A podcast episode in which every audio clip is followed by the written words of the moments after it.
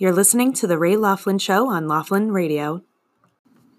Uh, thanks for tuning in. Uh, just a quick thought that I uh, was focusing on earlier. Um, all those people worried about paper towels during the coronavirus.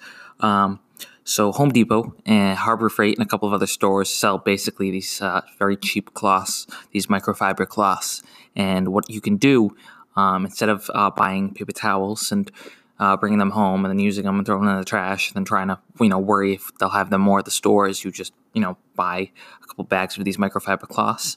You get a five gallon uh, bucket of um, like a like a paint bucket and uh, as you use the cloths, you instead of throwing them out, you put them in the uh, five gallon uh, bucket.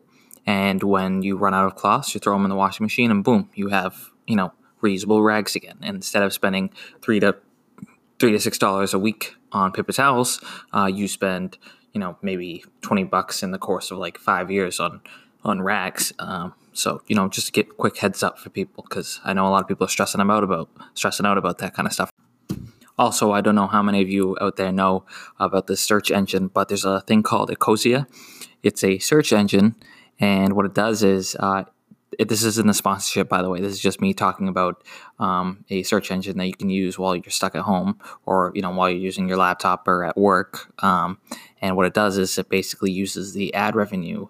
I believe it uses ad revenue, but it uses some form of revenue that it gets from you know uh, its search engine, and it plants trees um, either I believe it I believe they donate to tree planting companies or they plant the trees themselves. But it's basically a search engine that plants trees. So while some people use Bing, which I don't know anybody who uses Bing, uh, and then other people use Google, um, instead of while you still use the same browser, you can use a special search engine called Ecosia, E C O S I A, and it allows you uh, to plant trees as you surf the internet. So I just thought people out there should know about that.